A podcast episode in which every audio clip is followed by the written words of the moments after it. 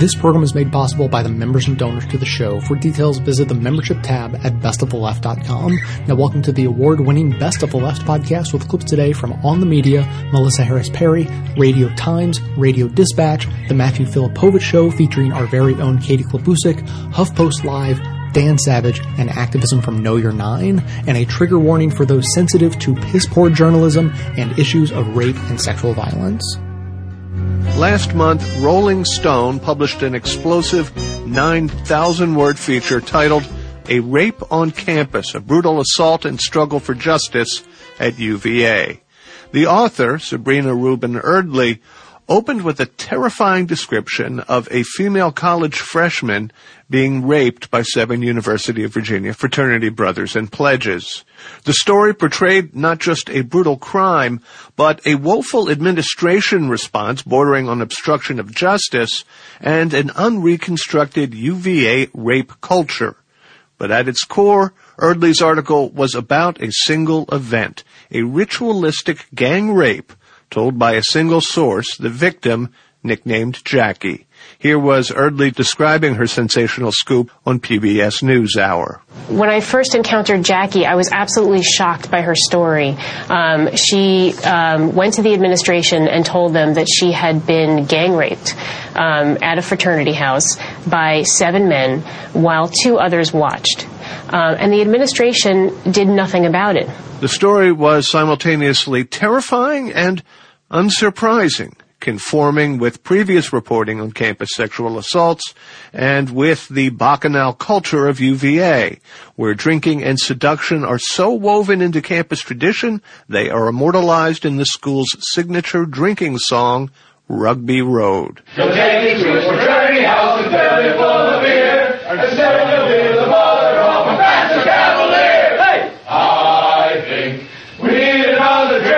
song is named for UVA's Fraternity Row, and here's one salient stanza. All you girls from Mary Washington and RMWC, never let a Virginia man an inch above your knee. He'll take you to his fraternity house and he'll fill you full of beer, and soon you'll be the mother of a bastard cavalier. The Rolling Stone article reverberated far and wide. The injustice was unspeakable, the rage palpable, and the media reaction swift. In the article, a student named Jackie says she was gang raped and that friends and a university dean later discouraged her from going to police. Plus, a student comes forward telling Rolling Stone magazine she was gang raped at a University of Virginia frat party. So, how come we didn't hear about this? How come the school didn't tell anybody? Are they covering it up? After the explosive allegations of sexual assault at their university, all a reaction to the Rolling Stone investigation detailing, quote, a culture of rape at UVA with very disturbing details. This morning. Reaction from the university administration, accused in the piece of suppressing justice to protect its own reputation, was swift and dramatic as well. The story in Rolling Stone is shocking. UVA President Teresa Sullivan addressing reporters November 25th. My initial reaction was numbness. But the numbness then turned to anger and a deep grief for the survivors. I want to make it perfectly clear to you and to the watching world that nothing is more important to me than the safety of our students. Not our reputation, not our success, and not our history or our tradition if there are systemic problems, they must be rooted out. With that, Sullivan suspended all of the campus's fraternities pending a full investigation. The party is over. The party is over. The party is over. How much more can we take when the carnival ends? And the colored lights fade. There's a sense of not knowing if we should be disgraced. Like a wave on an ocean, we can break on the rocks.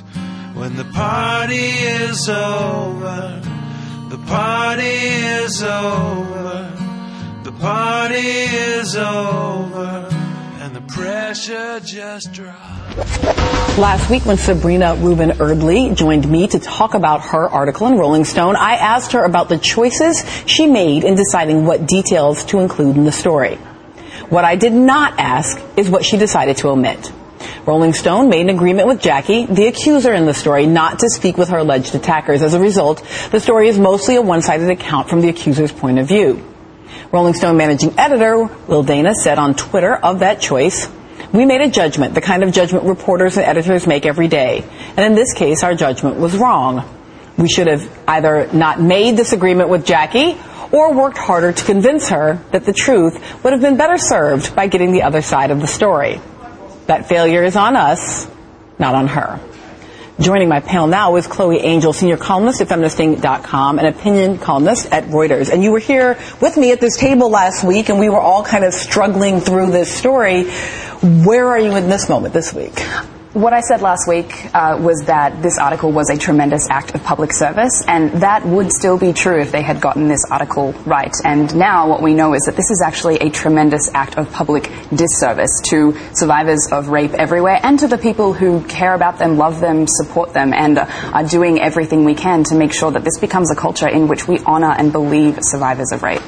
I um, I kept thinking during this week, Dave, about the because we, we cover issues of sexual assault on this show a lot, um, and what it means to do it in a way that is ethical, um, that does understand what rape culture is for people who are survivors who are coming forward, and yet also maintains a level of journalistic integrity. Sure, and let's talk about journalistic integrity because that's what's so important here. I'm enraged at Sabrina Erdely, and I'm not enraged because I feel like a frat was done wrong. Right. Because they'll be doing a "Hey, we're back" party by the end of the semester. Um, I'm not even as enraged about the fact that this is clearly going to push a lot of survivors back into the closet, as horrible as that is. My, my, my real rage is for the fact that here's this woman, Jackie. Mm-hmm. She clearly is traumatized. She clearly has some form of PTSD. And she clearly had serious doubts about pushing this story forward. And as a journalist, mm-hmm. that's when it should have ended. These stories should not be about re-victimizing survivors. They should be about empowering survivors and giving them agency. As soon as Jackie gave any hint of the fact that she was not sure about this story going public, that's when it should have ended. Right then and there. It should not be about re-victimizing people. It should be about empowering people when these stories come forward. Dr. Litt, I, I, so, you know, I'm a survivor who did not tell for many years and has never had any kind of legal, um, uh, Uh, you know, sense of justice or, or any of those things for a wide variety of reasons.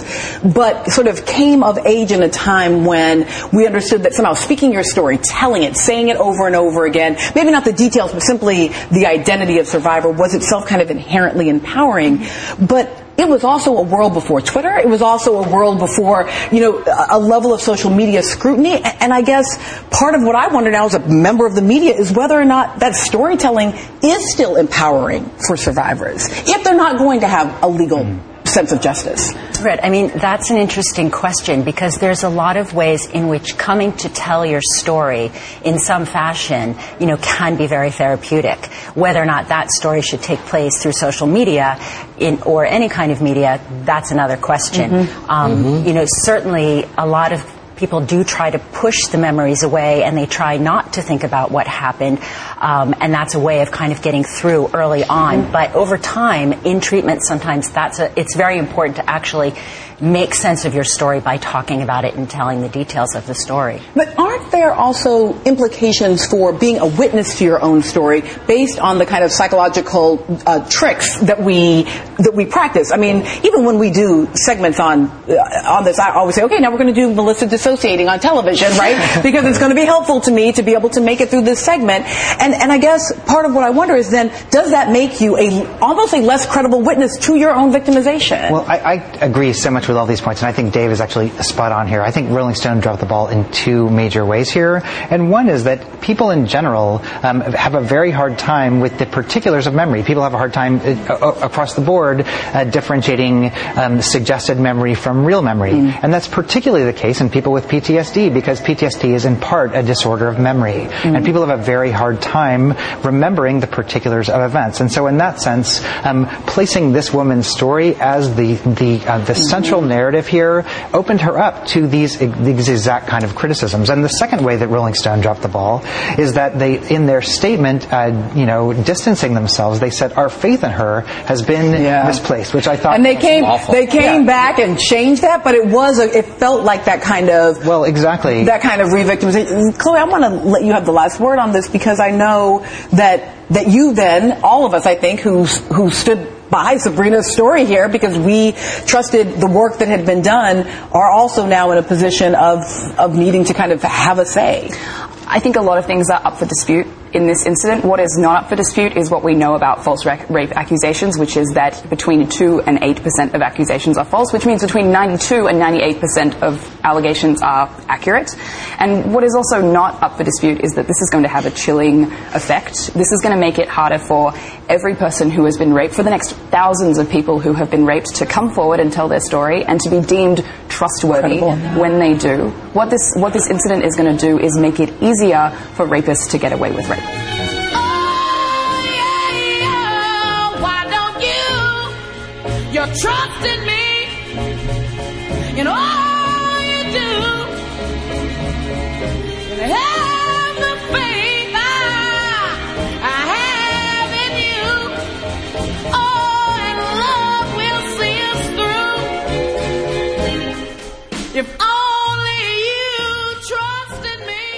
Joining us now is Laura Dunn. She's a sexual assault survivor and a lawyer, founder of Serve Justice. That's an organization that works to improve the prospect of justice for victims of violence in educational settings and in the criminal justice system. And Laura Dunn, nice to have you back with us on Radio Times.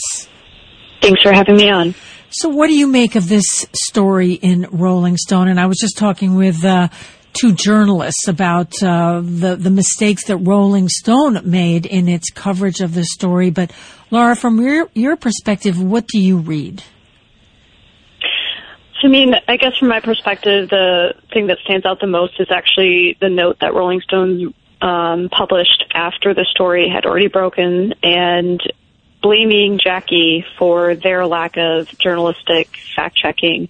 I think that was a very harmful moment, um, not just to victims, but to the entire movement to have a publication which had just garnered so much attention to the issue of campus sexual violence. Obviously, that story was not just about Jackie. There were several other victims who spoke out. It covered a lot of very important issues, and for them to write this note, focus on Jackie, and say that they misplaced their trust in her, um, really alluded to victim blaming and the myth that victims are lying. And that's a very harmful message that Rolling Stone sent. I know that they have since uh, retracted that part of the statement and replaced it to uh, take ownership for their own mistakes. But that moment can't be gotten back. And I think it was very harmful. Uh, it's very common for victims not to know every detail about their case, and it's clear from the Washington Post coverage that some of those details were things that people had told her after the fact because she mm. was in shock.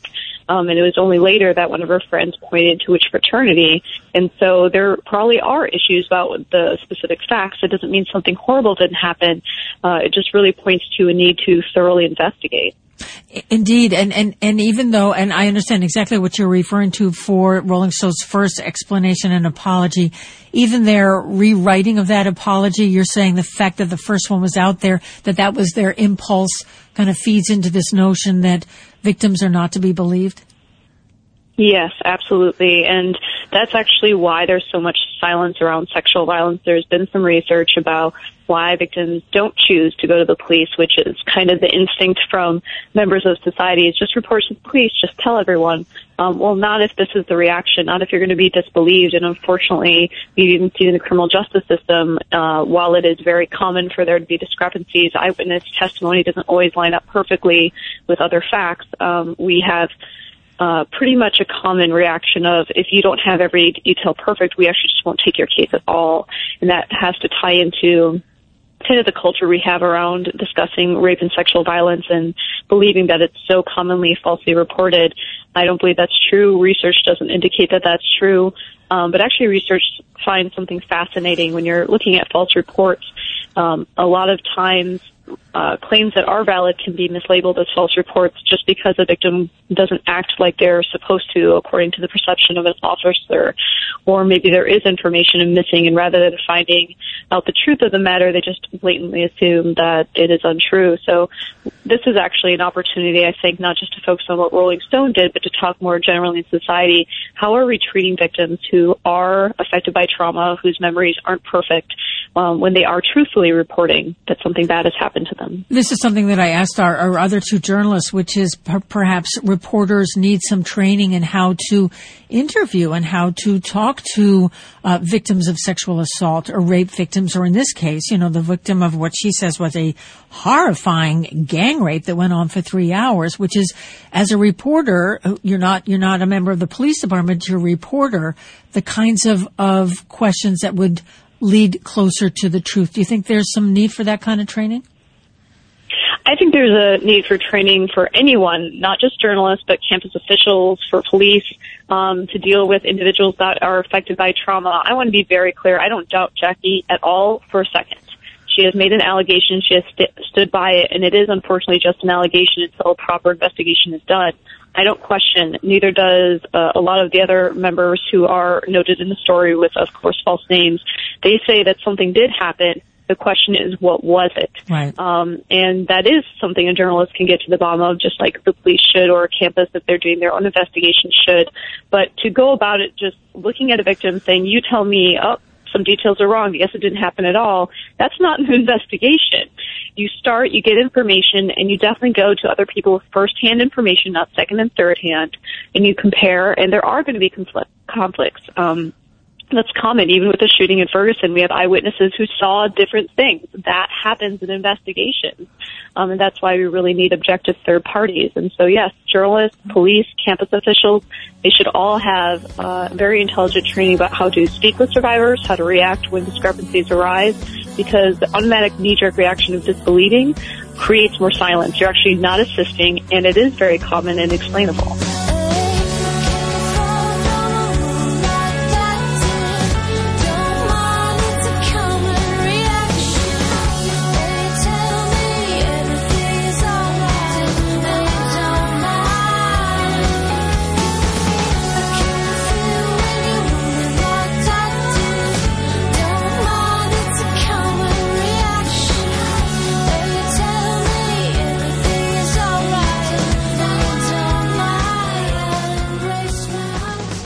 Well, so now what's happened is that the Washington Post did this um, extensive re-reporting of the story, uh, extensive look into um, talking to uh, Jackie's friends, who you know the Post didn't have any agreement with.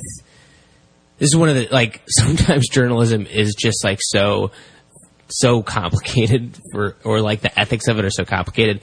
So once something's public, other reporters are not bound by the same agreements that an initial reporter is bound by. Right. Right. So, so, Erdely's initial protect, initial attempt to protect Jackie from all the scrutiny ended up backfiring because now all these other reporters can go in and scrutinize Jackie because they have no agreement to to follow what she asked for. Exactly, and so so the Post talked to a lot of uh, Jackie's friends. Rolling Stone also talked to a lot of Jackie's friends. They, you know, I, I think that now it's it's becoming a little bit clear that that Rolling Stone didn't talk to a couple friends that I think um, they probably should have, and that um, so the Post did this long thing saying, well, now there are all these, uh, you know, some of her friends are casting doubts.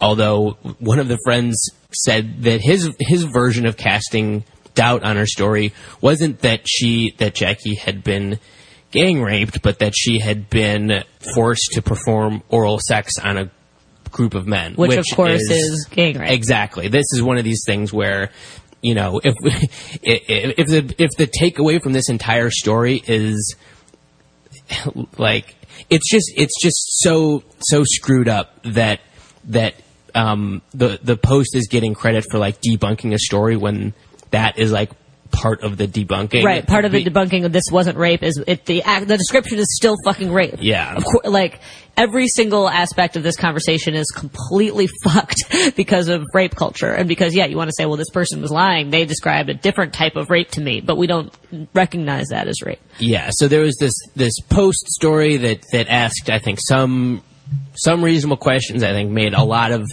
assumptions that were not reasonable. The post story also made some drew some conclusions that they then had to retract. Yes. Saying that they had found this guy who's referred to in the initial story as under the pseudonym Drew. The Washington Post said that uh, Drew uh, did not go to the sorority that's that's the the center of the Rolling Stone story. Fraternity. Sorry, the fraternity. Drew didn't go to this fraternity, and that he's uh, and the the post said, and Drew has never met Jackie. To which a lot of people said, "Well, how are you? Like, what proof do you have that that?" I mean, is it Yeah. just that he said they've never met? Right, because yeah, he says I've never met her, so then the post takes that again. The post takes this fucking guy's word as well. That's fine. We don't need to independently verify that. Guy says he didn't meet her So then they deleted that without issuing a correction. without issuing a correction. So the the the I mean the the biggest at this point when all this is happening, this was happening on Friday, and the, the most horrifying thing, um, and I think what continues to be the most horrifying thing, is none of this, as far as I know, none of this quote unquote debunks Jackie's story. None of this means that a sexual assault didn't take place. What it means is, yeah, that you can find inconsistencies or different people say different things about something and now not only Jackie's story, but the entire premise of the story, which is that this college and most colleges have a serious sexual assault prob- problem. That whole everything, every last bit of it has been cast into question in the mainstream media now. Well, and the other important development from Friday is that the the fraternity, a, a lawyer for the fraternity, issued a statement saying that there was no official party that night, or there, yeah, there was no official function. They said that that the person described doesn't match the description of any of the fraternity brothers. None of the fraternity brothers worked at this fitness center that Drew in the story is claimed to have worked at.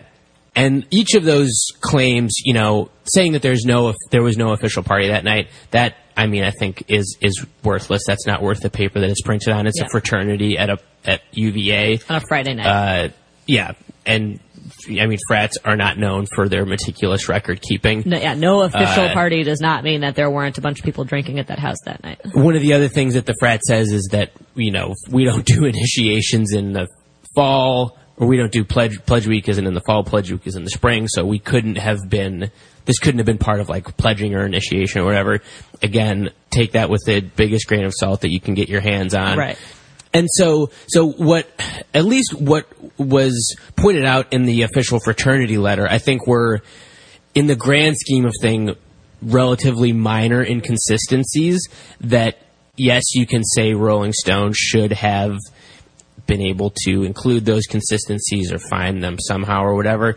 But the reaction to that statement was, well, this calls everything into question. Right. The fraternity statement does not call everything into question. It- It, call, it, it calls a very small amount of facts into question, and then to take the next step to, well, this discredits everything, the the audience has to make that jump on their own. Yeah, and it has to take the fraternity's word as uh, inherently trustworthy. Yeah. Uh, and it has to take Jackie's word as inherently suspect, right? Yeah. And right, the fact that if Jackie's retelling of something had inconsistencies, this is something that a lot of uh, very wonderful advocates um, were saying all day, all on Friday and all weekend. Basically, was it is the nature of not only all memory, but especially of recalling traumatic memories to have inconsistencies.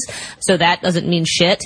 And if the story had zero inconsistencies at all, people would have said, well, this is too perfect. She's, it's constructed. There's Right. no possible way. This is the thing. You cannot be a perfect victim. There's no possible way that you can retell the story and have yourself not be cast as suspect. That's just, that's just the way. And, and that's not to say that we shouldn't scrutinize the story. And it's also not to say that, that there weren't mistakes made in the way that Rolling Stone reported it. I think the biggest ones now that even though they were maybe trying to protect Jackie, they've, it's ended up, it's ended up being something much worse Mm-hmm. for Jackie. Um, and in Rolling Stone's like retraction or correction, Yeah. they The- threw her under the bus. The initial note to readers was not good. It, it has since been updated Yeah. and is now significantly better. Yeah, and Rolling Stone, I think, is really, it's, it seems as if they're really trying to make this right, but the initial note said that they misplaced their trust in Jackie, which they've also apparently since t- removed. That yeah, that Yeah. language is not there, and, Um, and there's there's no correction or there's no like issue to update, Right. which again is something that I think really people are going to notice. It may as well be open about that. Right. I think that that at this point, not being open about it is not the best policy. Right, right. And so, not like I'm trying to bend over backwards necessarily to defend Rolling Stone because I think that especially what they did on Friday was really, I think that they, yeah, they threw, they threw their source under the bus in a really, really, really bad way. They've since, I think that they have been trying to make it right, but the problem, I think, with the with the reporting in making this agreement with Jackie, they left without antici- I, mean, so the thing is that the thing that I maybe wouldn't have anticipated, but maybe that they should have anticipated, is that because this is a story about a woman talking about a sexual assault, it's going to be under the most horrible microscope you've ever pictured in your entire Right, life. and right? And people are going to ma- do everything they can to discredit it. So on the one hand, you absolutely cannot, it is impossible to have a perfect victim. No victim will be perfect because of rape culture. No matter how perfect, never perfect enough. No matter how airtight the story, never airtight enough because some fucking horrible wrecking ball is going to come in and, mm-hmm. and, and ruin it wrongfully. But because there was this, you know, this thing where they had not reached out to the other sources, that lack of airtightness opened it up for this now nightmare again because of what the because of these inconsistencies which again do not mean that Jackie's story isn't true because of those now Jackie's story is cast as as untrustworthy and the entire like I said before the entire premise that UVA that fraternities that, that that college campuses that administrations have a problem with with sexual assault that entire premise now has been thrown under the bus along with Jackie's credibility and it's it's it's just a nightmare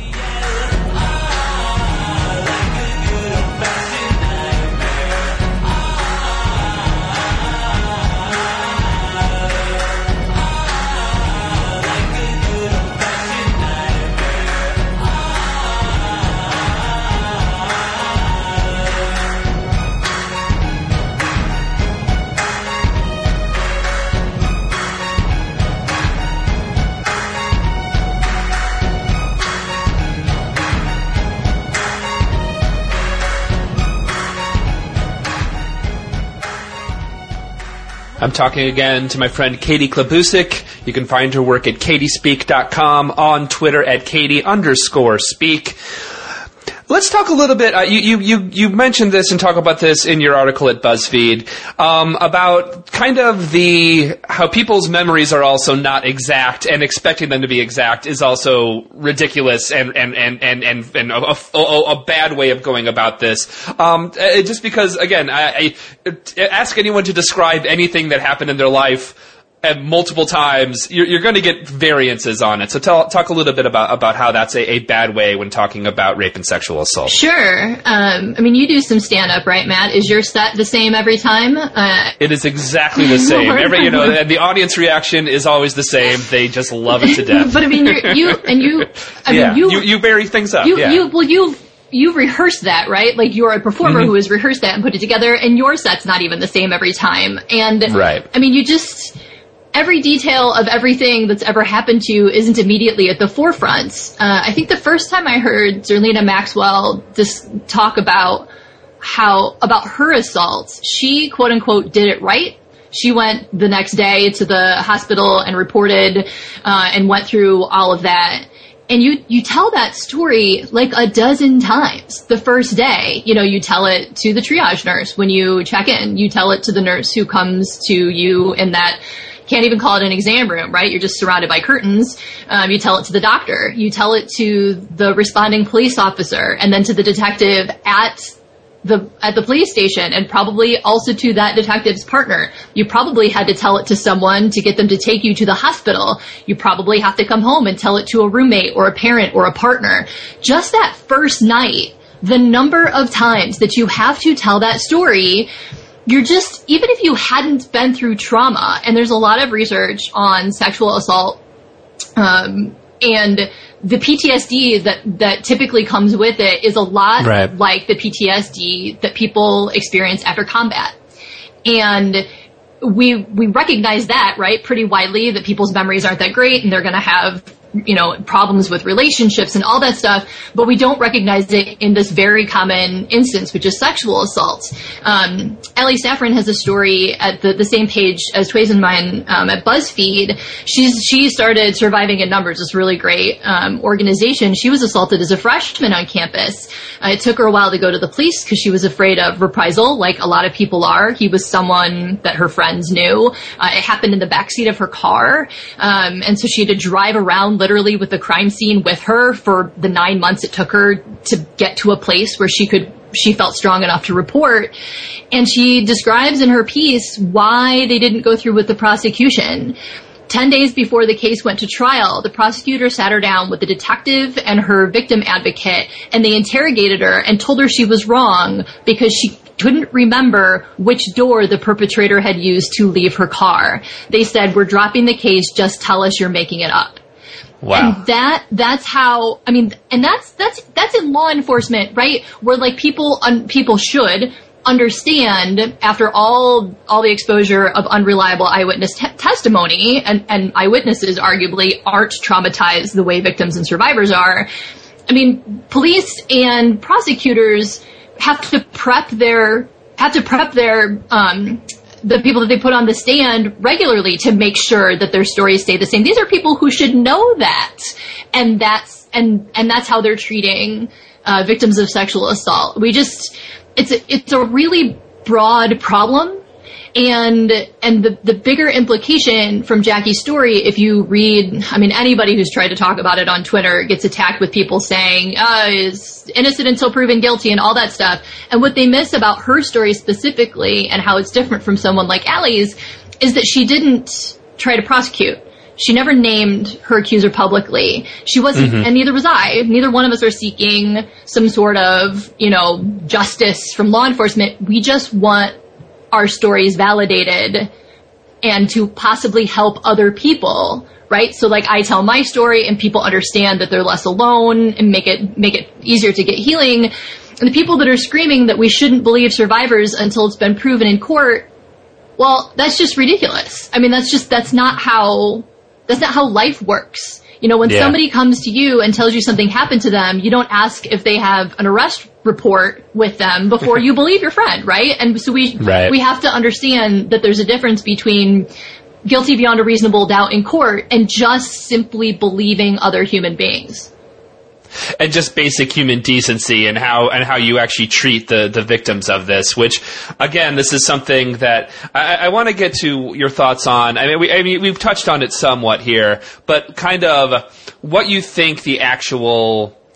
Because I, I- think that there are there definitely that you can kind of look at just kind of the consequences of what the how, how horrible Rolling Stone handled this, uh, uh, and pretty much in every every regard here. Like what what are the consequences for you know victims of, of rape like going forward i mean is it just that you know the media is going to be even worse people are going to be even worse their friends are going to be i mean what, what, what, what potentially are the consequences and what do we need to do to combat those consequences I think the the sort of individual consequences for this is that basically everyone is talking about this story, and even if you don't think that you have um, victims and survivors of sexual assault in your networks, in your family and group of friends, you do. The statistics say you do. You know people, even if you don't know that you know, and they're listening to you tell this story and they're listening to how you talk about this, whether or not you have skepticism for her, whether or not you're cheering on that widely discredited jerkbag who doxed her and publicized her information all over the internet. The way that you talk about this and the way that you the way that you respond to the casual use of the word rape and the way that you respond to things like you know rape jokes where the victim is the butt of the joke, that sort of thing. It's something we can all do in our everyday lives is the way that we talk with the, with the people that are around us is to create a safe space so that people know if something happened, if something did happen to them, that you're someone that they can go to with that. And I, I wish that there was some sort of super easy way to fix this, right? But it's a whole, it's a systemic patriarchal cultural problem. And the Right. only way to do it long term is to do things like that, is to understand and listen and empathize. Um, victim blaming is really deeply ingrained for lots of reasons. I mean, there's the clickbait versions that the rape apologists use, right? Like they're making money, so they so they have the salacious, you know, ridiculous um, headlines and, and fake reporting. But there's also a, a personal preservation reason. If you can, if you as a human can look at a victim of assault and say that X about that person is why or how they were assaulted, then you yourself can avoid becoming a victim. And we all know that marginalized groups are a lot more likely to be targeted, right? So the trans people, people of color, women more than men, though men are assaulted as well. It can still happen to anybody.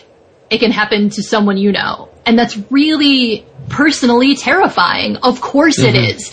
So, yes, people who victim blame, I, I like using the word jerkbag because it's not nice to do, but I also, but I also recognize that there's a real, there's a real internal preservation reason why people do that. No one wants to be the victim of a trauma. And if they, if they think that they can figure out why someone else is a victim, then they can somehow avoid being that or doing that or going there or wearing that, all of that stuff. So we have to, uh, uh, there's no way we're going to change that culture of victim blaming until we have some sort of understanding for why people, just everyday people, not the, not the people sitting on the panels at Fox News, um, Right. but, but just the everyday people, why they have a tendency to do that.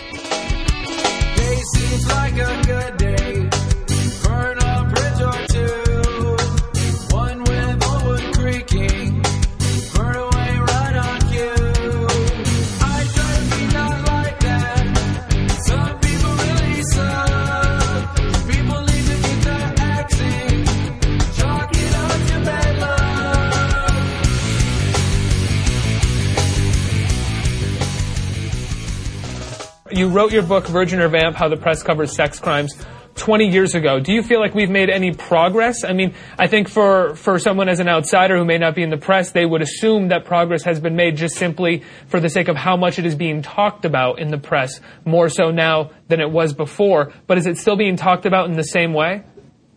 Um, well, the progress tends to come in waves.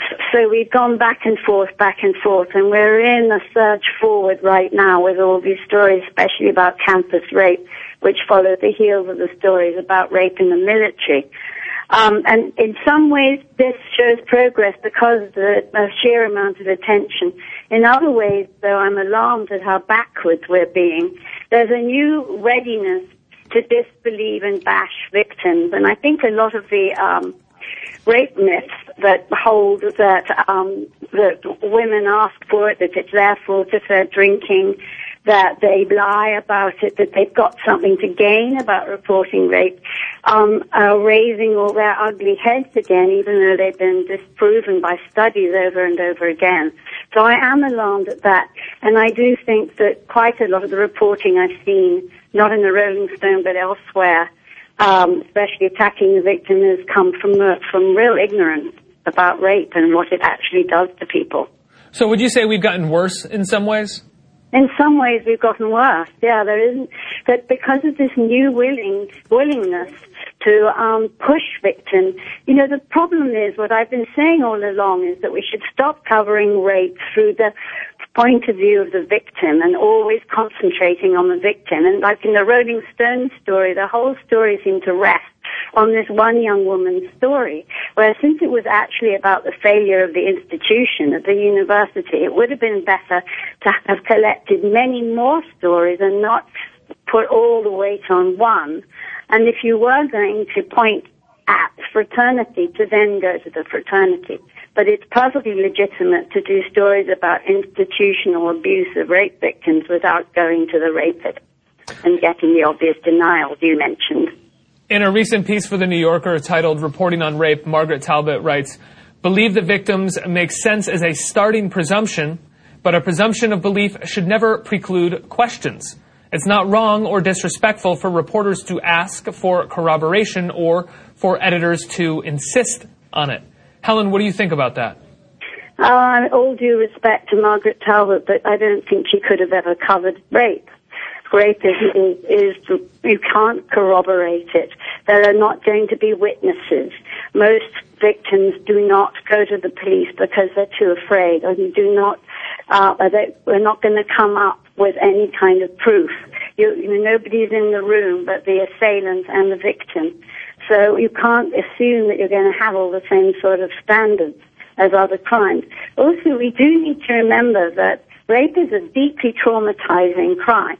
It um, causes as much post-traumatic stress disorder as combat. That's been known for decades.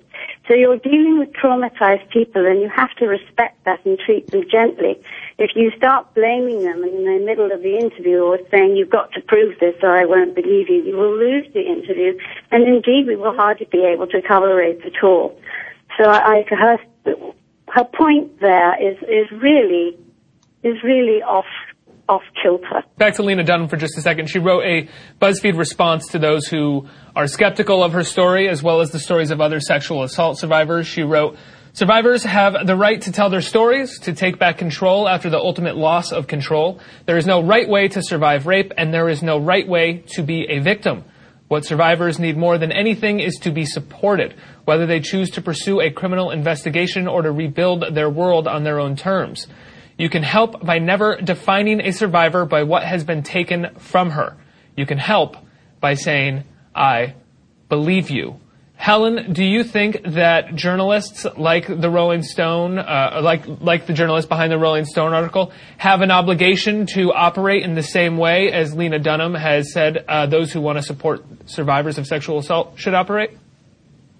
Um, well, if you're going to interview traumatized people with any sort of sen- sensitivity, yes, you need to con- you need to affirm that you that you believe them and you support them. Um, that is why I don't think trying to bring down an institution on the back of one woman who who was horribly raped, to say she was horribly raped, is the way to go about these stories. What we should be doing is looking at the rapists.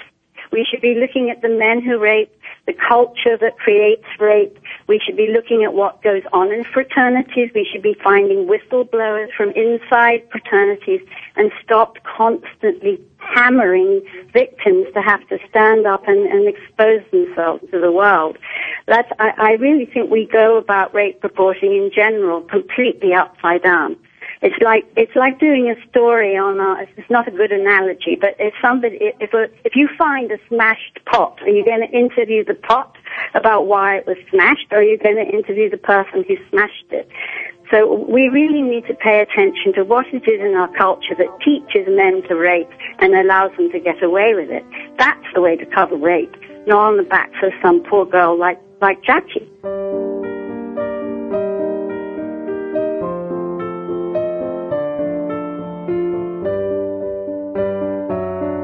My goal with this show is to inform, inspire, and activate listeners to push for positive change. With the support of listeners, I've been able to expand what we do here and make the show better over time. And the only way to continue doing that, to grow and improve, is with your support. I don't need a giant pile of money to run this show. I just need a steady, dependable stream of 5 and $10 monthly donations from people like you. For signing up, you'll also get access to special bonus content, including some behind the scenes stuff and more of my commentaries commentaries. If you believe in the mission of this show as much as I do, please help it continue to grow and improve by becoming a member today. Details are on the membership page at bestoftheleft.com. Thanks so much for your support.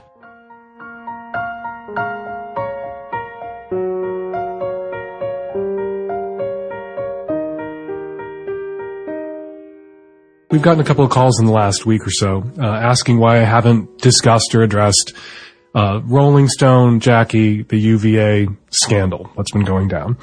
And uh, the fact of the matter is, it's just a really difficult thing to talk about. And I'm not sure uh, that me sitting here alone in this room with the text of at-risk youth and my male privilege and my penis and my not being at risk for this kind of victimization, I was really the right person to talk about. And I was just sitting back and listening.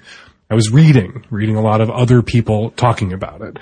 Uh, reading Amanda Hess, reading Lindy West, reading Roxane Gay, reading Rolling Stone, reading Washington Post, reading Erik Wemple, reading Emily Yoffe, just taking it in and not really jumping in myself. Sometimes I don't feel like I have to jump into every pool and pee.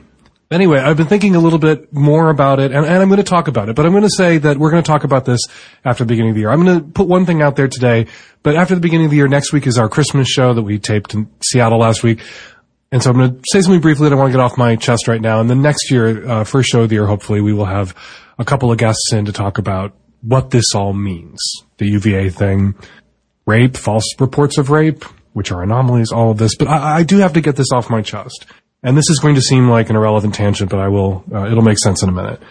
Uh, I came out in 1980-ish, 1981. I came out, uh, right before HIV AIDS slammed in the gay community.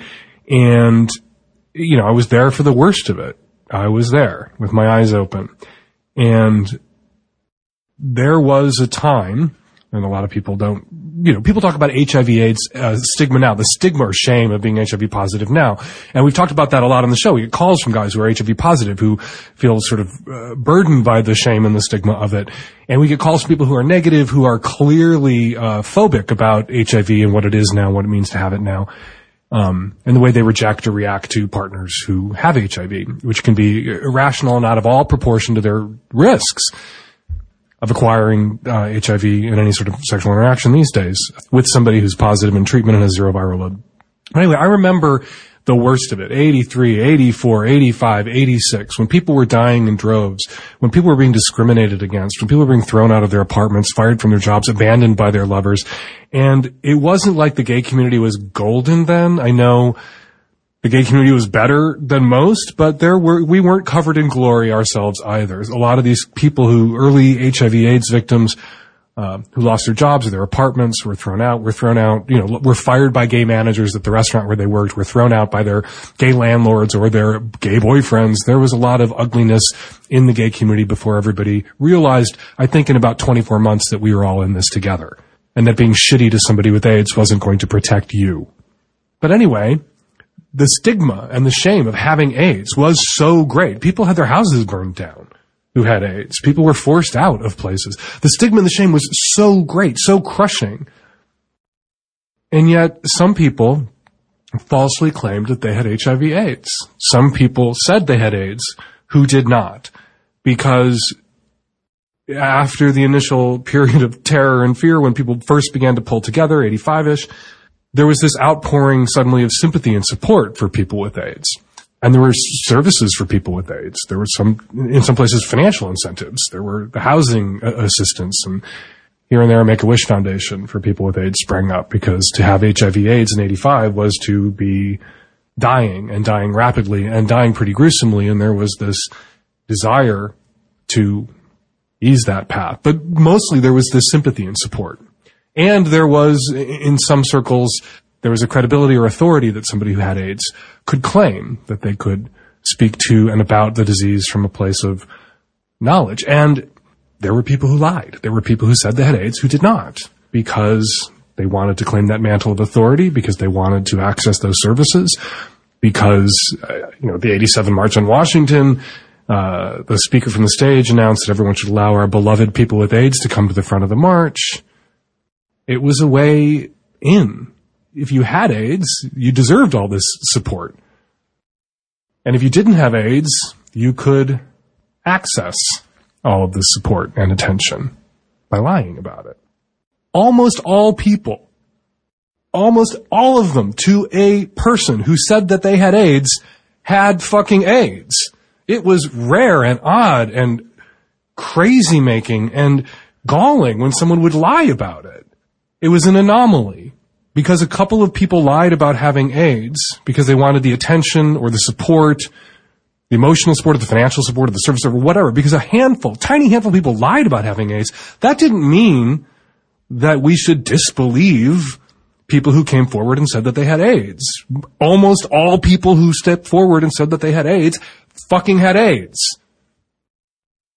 So our default assumption always, despite it being known that a handful of people had lied, was that the people who said that they had AIDS fucking had AIDS. Anyway, I've been thinking about those guys, those guys who lied about having AIDS. As I read about UVA, as I read about the fallout, as I read of, about Rolling Stone's incompetence, as I read about Jackie's misrepresentations, embellishments, or perhaps, quoting Hanna Rosin from Slate here now, or perhaps her fabrication of this story. Some people are going to point to this if it does ultimately unravel, if it is one of those rare anomalous false reports of rape. Right wingers will hold it up and point to it as evidence that people who claim to have been raped should not be believed because this tiny handful of people have falsely claimed to have been raped. Again, I would look back to my experience and the, the gay community experience and the AIDS community's experience with people who lied about having AIDS in the late 80s and early 90s. And they were rare, rare, and also not held up as proof that nobody who said that they had AIDS had AIDS, or that we should not believe people who step forward to say that they had AIDS. We should, and we did, and we do still. Even knowing that there are some people out there who lie. We see this with Munchausen syndrome, where people claim that they have cancer, shave their heads, make themselves sick. We don't hold those people up as proof that nobody fucking has leukemia or that somebody who comes forward doesn't deserve the benefit of the doubt when your friend says that she has leukemia, despite the fact that there have been countless cases of people faking cancer. We don't say nobody has cancer, or that people who say that they have cancer should not be believed. We believe, we default to believe. Because why would somebody lie unless they were crazy or seeking attention? And because some people out there are crazy or seeking attention does not mean that we should default to a posture of disbelief when it comes to HIV AIDS or cancer or sexual assault or rape or anything else. But what prompted this, you know, memory about people lying about having AIDS was one of the defenses early on as the UVA story began to unravel is that people said that we should believe Jackie's version of events, and perhaps Jackie was traumatized, and sometimes people are so traumatized by their experiences of sexual assault or rape that they misremember it, or details get conflated, or they're so traumatized or shocked or suffering from PTSD that their narrative can become a little unreliable. It doesn't mean that they weren't fucking raped. But a lot of what I was reading was rape is so traumatic and horrible and the stigma and shame are so great that no one would ever lie about this. The stigma and shame and horror of AIDS was so great, and yet people lied about it. We should still believe people. We should, we did then believe people when they came forward and said that they had AIDS. But we do live in a world where some people will lie about anything. And if we become too invested in any one individual's story, if we attach too much importance and weight to it, if that one story unravels, it can threaten the support or sympathy or the stories of all those many more millions of people who are telling the truth. Rape is a huge problem, a cultural problem, a societal problem, criminal justice problem, and one that requires a great deal of work and a really a, a cultural shift. And I don't think we should bog down or allow this debate to become bogged down on fighting over one person's story fighting over one example, one narrative, one magazine article.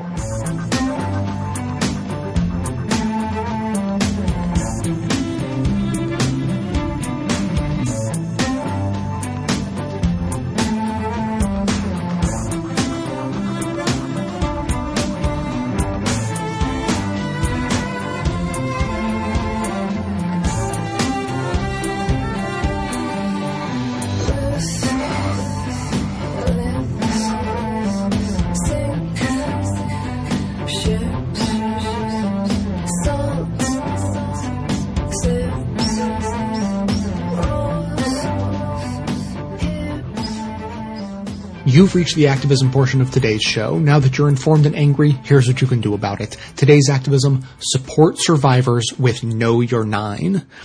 This episode happened because sexual assault at colleges and universities is at an epidemic level.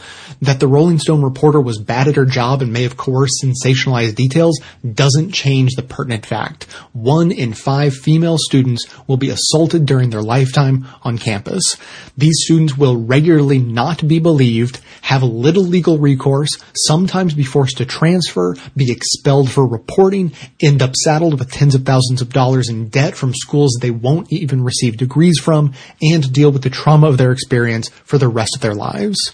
Federal law designed to create gender parity, Title IX, exists to provide framework for students dealing with sexual assault. Known better for its effect on athletics, you know, schools can't have twice as many male sports teams as women's sports teams anymore, for example, Title IX has much broader applications that are woefully underpublicized and underutilized. And so the organization Know Your Nine was created in 2013 to educate students, advocates, and supporters on everything from how to file a complaint under Title IX and where to find a lawyer to how to speak to the media and handle school retaliation. Know Your Nine is a national group run by survivors and driven by students seeking to end campus sexual violence. Their importance cannot be overstated. Campus culture is nearly impossible for one person or even a group to change during the very short time they're enrolled. Change simply takes longer than a couple of years. A grassroots network that holds schools accountable while helping inform the public at large and supporting survivors is critical to making all colleges safe for all students. KnowYourIX.org, that's the Roman numerals I and X for nine there, has a number of easy, practical ways to assist their work and make a difference in your community. Obviously, you can always donate if you have the means. They do a lot of trainings and free help, so the money goes to good use. Their Provide tab has resources for victims of campus sexual assault, including how to file a complaint and information on trans discrimination and the effects of immigration status. The Related Resources tab prepares victims for dealing with school retaliation and new legislation, and the Activism tab guides students who want to change their campus culture and join the movement. But perhaps the most broadly helpful and important part of the website is the I Want To tab. When you click I want to support a survivor, you jump to a detailed list of do's and don'ts for family, friends, professors, activists, and advocates. The way you, yes, you, and absolutely everyone respond to stories about sexual assault in the media and in plot lines and in pop culture affects the survivors in your life. Even if you don't know that you know someone, the numbers say that you probably do. So take 15 minutes to prep yourself in case a friend or family member comes to you. Being supportive in that situation isn't necessarily intuitive, and doing a little reading ahead of time can mean a world of difference to someone who needs you in that moment. What they need first and foremost is for you to simply believe them. The hashtag believe survivors was created long before the Rolling Stone article that prompted a current wave of discussion about victim blaming. It sounds so simple, but it is so rare in our culture for a victim to be believed implicitly by the person they reach out to. If you take nothing else out of this episode and the work that groups like Know Your Nine do, let it be that two word directive, believe survivors. The segment notes include all of the links to this information as well as additional resources and as always, this and every activism segment we produce is archived and organized under the activism tab at bestoftheleft.com. If supporting survivors matters to you, be sure to hit the share buttons to spread the word about Know Your Nine via social media so that others in your network can connect and join the fight to end rape culture. Activism.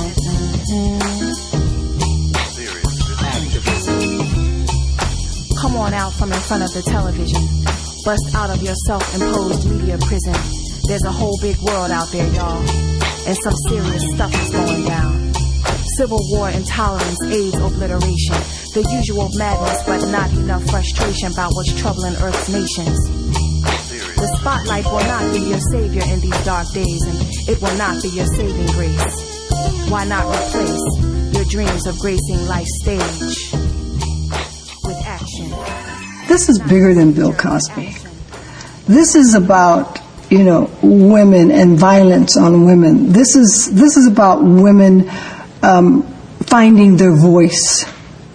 You know, to um, feel that it's okay to come out and and tell someone, a loved one, the police, anyone, what what has happened to them, and that they won't be vilified, and that they won't be questioned or attacked for telling the truth.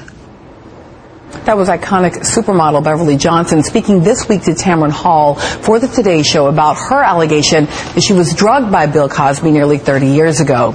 Joining my table now is Byron Hurt, who is an anti-sexism activist, filmmaker, and co-founder of Mentors in Violence Prevention, and Alexandra Brodsky, who's co-founder of Know Your Nine and editor at feministing.com. And I, I want to start with you because um, I want to go back a little bit to the UVA case. And, you know, we've talked about the difficulty of of reporting on, thinking about the issue of skepticism in journalism. What if you're a Title IX enforcement officer on a college campus? You've gotten a report, you've heard a story. What are the challenges that you're balancing in that moment. Mm-hmm. Well, I think the good news is that a school's response mechanisms should never be just one person. So there are people in different roles, and I think it is absolutely essential that when a survivor comes forward, that there is someone who says, "I am on your team. I believe you. I'm sticking with you the whole way." Mm-hmm. But that also doesn't mean that we don't need somewhat neutral adjudicators. And I say somewhat because I think that there's a political commitment behind a sentence like "I believe survivors," mm-hmm. which doesn't necessarily necessarily mean I can't look at facts in front of me and I can't make decisions, but just says, I know that this is not a coveted status. I know that the number of false reports is pretty low. Mm-hmm. Uh, but I think it's also very important in that moment that we recognize that it's not accused students' rights versus victims' rights in this really sort of zero sum game. Mm-hmm. Because everyone, victims especially, need these adjudications to be seen as legitimate by the public, mm-hmm. to be respected which is part of what's going on with this Rolling Stone piece, is that uh, uh, to the extent that this is bad journalism, it neither does anything good for Jackie nor for any other survivor, right? And I think it's such a shame that we are asking these women who come forward to take on this tremendous burden of being the movement. It was Angie, and then it was Emma, and then it was Jackie. And I'm so glad that we're listening to their stories, but we have to do some of the work too. It can't just be on them to have the story that moves an entire nation to policy change immediately. This point of sort of where the burden lies for addressing sexual assault.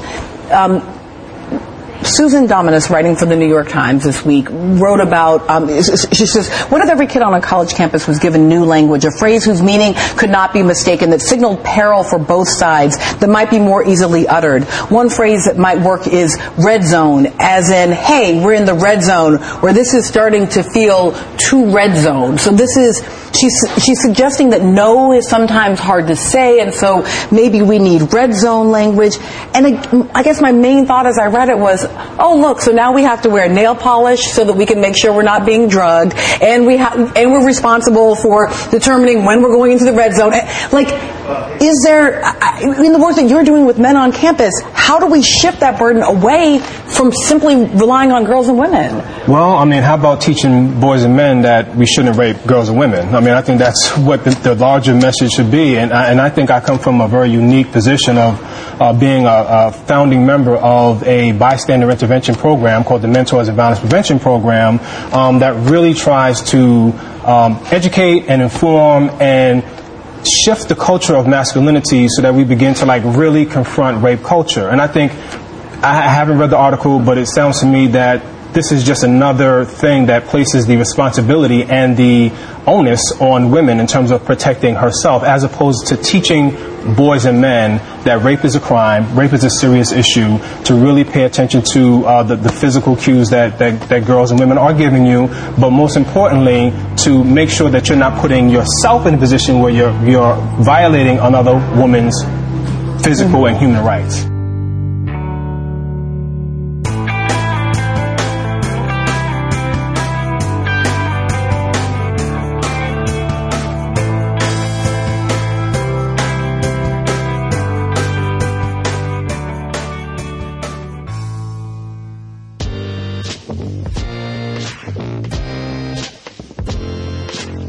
Jay, and best of the left audience. This is Steve calling from Alaska. I called in to add a licensed healthcare perspective to the strike conversation. There are two primary things that they, I think a licensed healthcare professional should keep in mind on this topic. The first is the general legal response. The question here is whether or not healthcare workers should have their rights suppressed because they have a special role to play in society. The clear answer here is, of course, no. For the answer to this question, people can turn to both the United Nations Universal Declaration on Human Rights, specifically Articles 19 and 20, as well as the National Labor Relations Act, Section 7, that's American law. These laws very clearly outline the right to protest and collectively bargain, and there are no exceptions, no exemptions for healthcare workers. For the second part of the answer to this, you have to look at professional ethics. And the question is whether or not healthcare workers should take specialized uh, measures or make specialized decisions when it comes to their participation in protesting, etc. And the clear answer here, of course, is yes. Uh, I'd like to give a nursing response on this, but I'm not a nurse, and their professional code of ethics is something you have to pay to get access to, which I'm not about to do since I'm not a nurse. But we can take examples from both the American Medical Association and the American Physical Therapy Association. For the American Medical Association, we can look at four specific quotes from their code of ethics. The first is uh, that physicians are required to, quote, advocate for change in healthcare payment and delivery models to promote access to high quality care for all patients. Quote two, whenever engaging in advocacy efforts, physicians must ensure that the health of patients is not jeopardized and that patient care is not compromised. Quote three, physicians and physicians in training should press for needed reforms through the use of informational campaigns, non-disruptive public demonstrations, lobbying and publicity campaigns, and collective negotiation, or other options that do not jeopardize the health of patients or compromise patient care. Uh, fourth quote, as professionals, physicians individually and collectively have an ethical responsibility to ensure that all persons have access to needed care regardless of their economic needs. So the obvious conclusion from this is that physicians all have an ethical obligation to become activists when and where needed. The same is essentially true for the uh, American Physical Therapy Association. and their code of ethics, it reads, for example, physicians, I'm sorry, physical therapists shall promote organizational behaviors and business practices that benefit patients and society. Uh, this includes the statement that physical therapists shall participate in efforts to meet the health needs of people locally, nationally, and globally.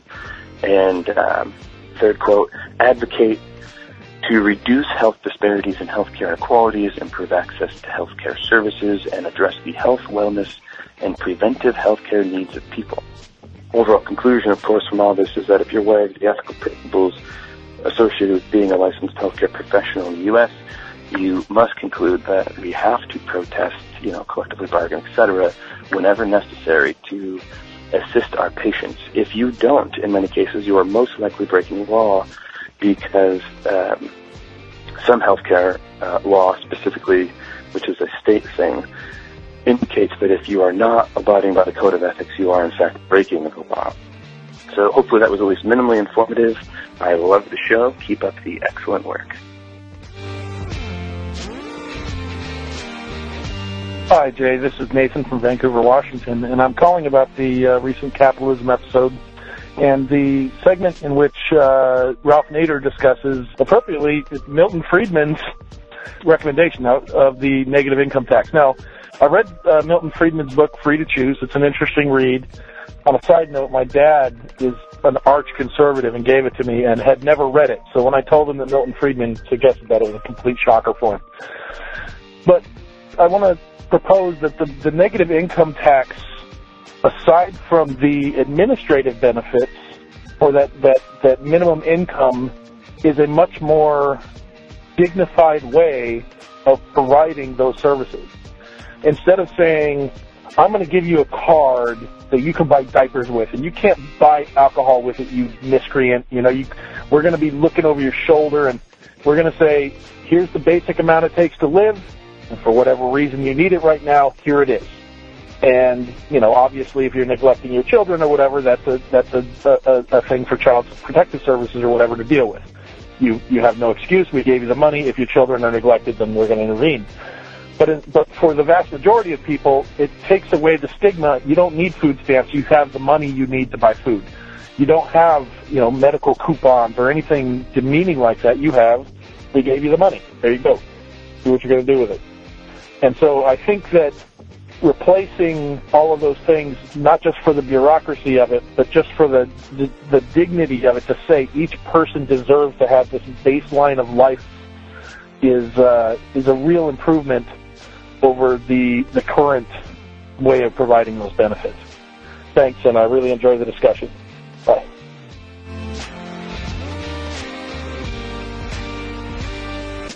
Thanks for listening, everyone. Thanks to the volunteers who help gather clips to make this show possible. Thanks to Katie Klabusich for all of her work on our social media outlets and activism segments. And thanks to all those who called into the voicemail line. If you'd like to leave a comment or question of your own to be played on the show, the number to dial is 202-999-3991. So I'm going to wrap up pretty quickly today.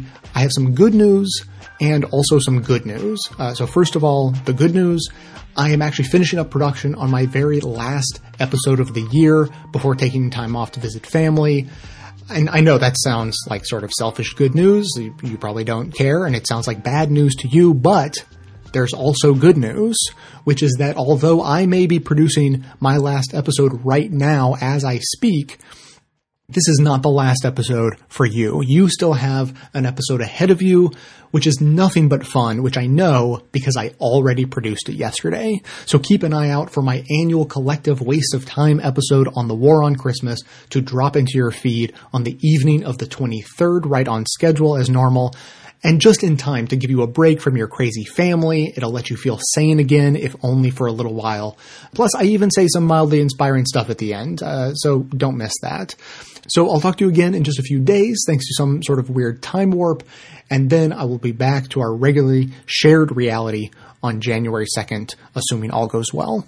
So that is going to be it for today. Thanks to everyone for listening. Thanks to those who support the show by becoming a member or making one-time donations, as that is absolutely how the program survives. Of course, everyone can support the show just by telling everyone you know about it, leaving glowing reviews on iTunes and Stitcher, and by donating your accounts at donateyouraccount.com slash best of the left. Stay tuned into the show by joining up with us on Facebook and Twitter, and for details on the show itself, including links to all of the sources and music used in this and every episode, all that information can always be found in the show notes on the blog. So coming to you from inside the Beltway, yet outside the conventional wisdom of Washington, D.C., my name is Jay, and this has been the Best of the Left podcast, coming to you every Tuesday and Friday, thanks entirely to the members and donors to the show from bestoftheleft.com.